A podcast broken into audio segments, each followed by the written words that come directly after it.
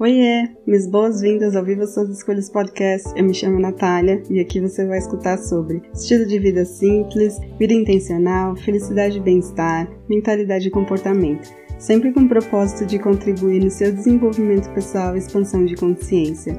Lembre-se que você é livre para definir sucesso e felicidade nos seus próprios termos. Bora pro episódio de hoje? Olá, Nath por aqui. Minhas boas-vindas a mais um episódio e eu fico feliz de saber que você apertou o play para me ouvir hoje. Porque falar de emoções é algo tão necessário. É incrível como somos treinados para acreditar que o campo das emoções é algo negativo e difícil e que não devemos pisar nesse campo. Parece aquele momento do Rei Leão, onde não vá para lá. Mas, é, como o propósito aqui é sempre conscientização, eu quero te ajudar a fazer as pazes com as suas emoções.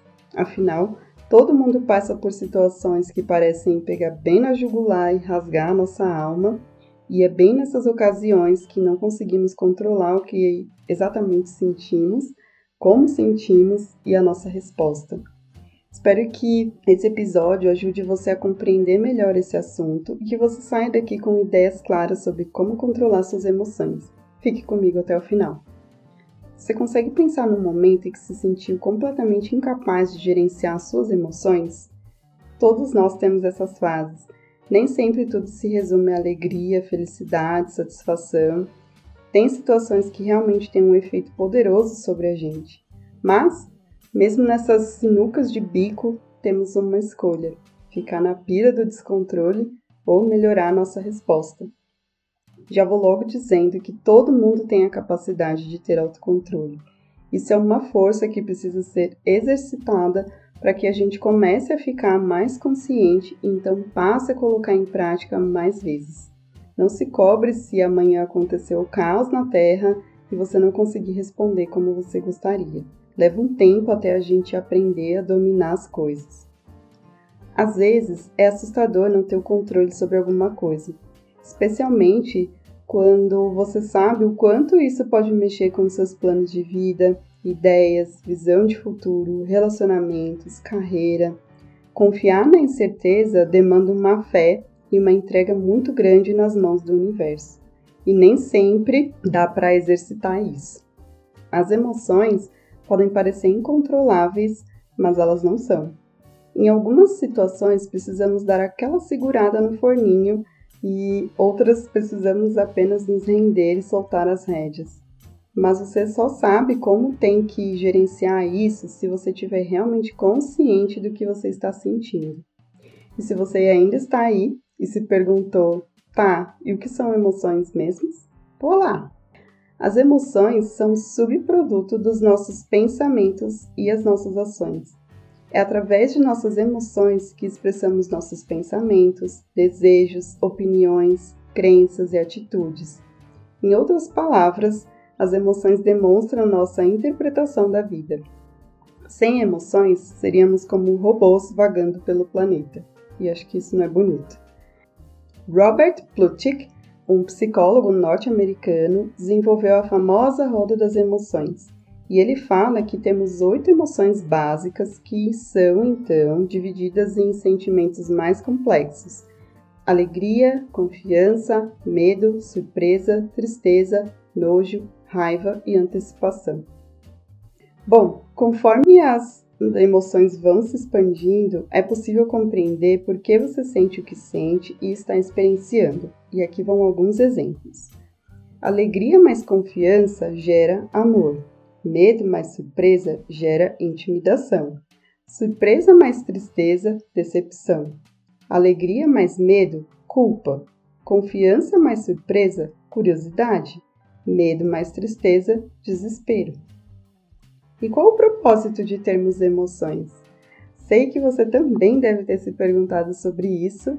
E bom, emoções têm o papel de nos alertar para que a gente passe a prestar mais atenção aos nossos pensamentos e ações naquele momento. Emoção tem um prazo curto de duração, mas quem realmente para para fazer isso nessa vida louca que a gente vive? A gente normalmente vai suportando até onde dá e até que vira um estrondo, que é quando a gente deixa que as emoções dominem tudo e faz simplesmente a gente responder com raiva, com frustração, com melancolia. E dependendo da situação, isso pode trazer como resultado culpa, vergonha, remorso. Praticar o autocontrole emocional ou regulação emocional é desenvolver a nossa capacidade de gerenciar nossas respostas diante de uma experiência emocional. Isso quer dizer para que a gente não queira esconder, evitar, manipular aquilo que a gente sente. Isso tem um efeito direto na nossa memória, que é um componente essencial da nossa mente e faz com que a gente aprenda a tomar decisões inteligentes e aprender com as experiências. A gente controla a resposta emocional. O que sente, infelizmente, a gente não tem como. Que isso fique muito, muito claro. Nós inocentemente acreditamos que os nossos sentimentos vêm de eventos que acontecem fora da gente. Alguém faz algo ou alguma coisa acontece que nos faz sentir de uma certa maneira, por isso passamos muito tempo tentando gerenciar as nossas emoções. Evitamos pessoas e situações que nos fazem sentir de um certo modo. Não queremos estar perto de pessoas tóxicas e não queremos estar perto de coisas que acionam os nossos gatilhos. Uma razão pela qual as pessoas optam por não falar sobre suas emoções é que elas sentem desconforto em serem tão vulneráveis. Podemos sentir esse, entre aspas, desconforto porque estamos nos colocando em uma situação desconhecida ou incomum. Talvez você não saiba com quem se abrir, como iniciar uma conversa ou medo de ser um peso na vida de quem vai te escutar. Ou você não tem certeza de como a pessoa com quem você está falando vai reagir e o que, ela vai dizer sobre isso. Para alguns, falar sobre suas emoções pessoais significa sair da zona de conforto. Em algumas culturas, falar sobre emoções está associado a, entre aspas, ser fraco. Isso encoraja as pessoas a esconderem os seus sentimentos e usar o rótulo de olha como eu sou forte. Mas Lembre-se que existe força em ser vulnerável. Você muda o seu foco para você fortalecer o seu bem-estar emocional. Se você quiser começar a falar mais sobre isso, aqui vão oito motivos para que você faça isso com mais vezes e coloque em prática. 1. Um, os sentimentos, eles não desaparecem magicamente só porque você os ignora. Melhor conversar com alguém da sua rede de apoio. 2. Falar sobre seus sentimentos valida que o que você está vivenciando é real e significa algo para você. Se você se chateou com alguma coisa, é porque você se importa com isso. 3.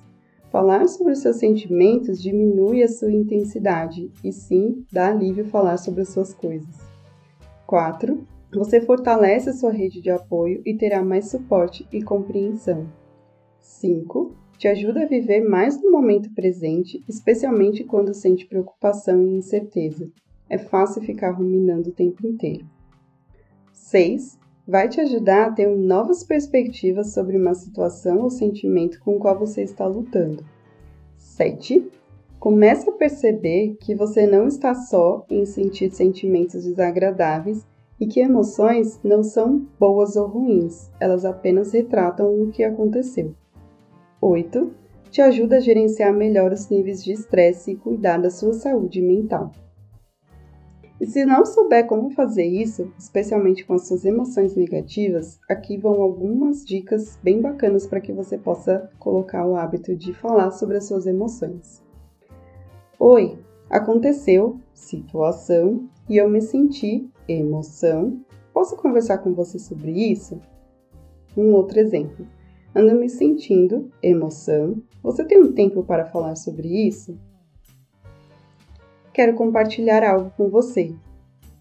Não estou me sentindo bem e não sei porquê. Podemos conversar a respeito?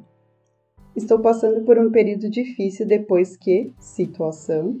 Posso compartilhar com você? Se você for a pessoa ouvinte, lembre-se de respeitar os limites e privacidade de quem está compartilhando com você. Pratique a compaixão, a comunicação não violenta e empatia. Um dia pode ser você do outro lado. Antes de encerrar, quero aproveitar para compartilhar um estudo bem interessante de dois cientistas que aconteceu na Universidade de Leuven, na Bélgica, sobre emoções, e eles descobriram que uma emoção dura apenas míseros 90 segundos. O que faz isso durar mais tempo é o quanto a gente fica revivendo o que aconteceu e gerou essa emoção. 35 horas é o tempo que dura a felicidade. Depois a gente volta ao tédio e tá tudo bem. 120 horas é o tempo que a tristeza dura. Cinco dias você vai lamentar alguma coisa que aconteceu no nível Drama Queen. 24 horas é o tempo que dura o momento Kill Me Now, a.k.a. desespero. 60 horas é o tempo para esquecer o ódio pelo seu líder sem noção ou um chilique raivoso de alguém sem motivo. Espero que você se lembre desses números, pois a cada uma emoção negativa são necessárias quatro ou seis emoções positivas para que você volte a se sentir melhor. Bom, eu vou ficando por aqui nesse episódio e eu aproveito para convidar você para a sessão de clareza, que é um bate-papo gratuito de 50 minutos.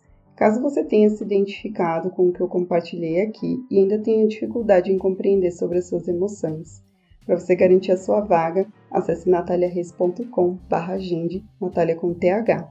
Tomara que a gente se encontre em breve. Espero que você tenha gostado e lembre agora de ficar para ouvir os recadinhos finais. Hey, não vai embora ainda! Quero te agradecer por você ter apertado o play e ficado até aqui comigo. Se você curtiu esse episódio, não deixe de compartilhar com quem precisa saber disso hoje. Aproveita para me seguir e ficar por dentro dos próximos. Espero que você tenha gostado, aprendido e se divertido. E ah, se você quiser saber mais sobre meu trabalho, acesse o site nataliareis.com, Natalia com TH. Até mais!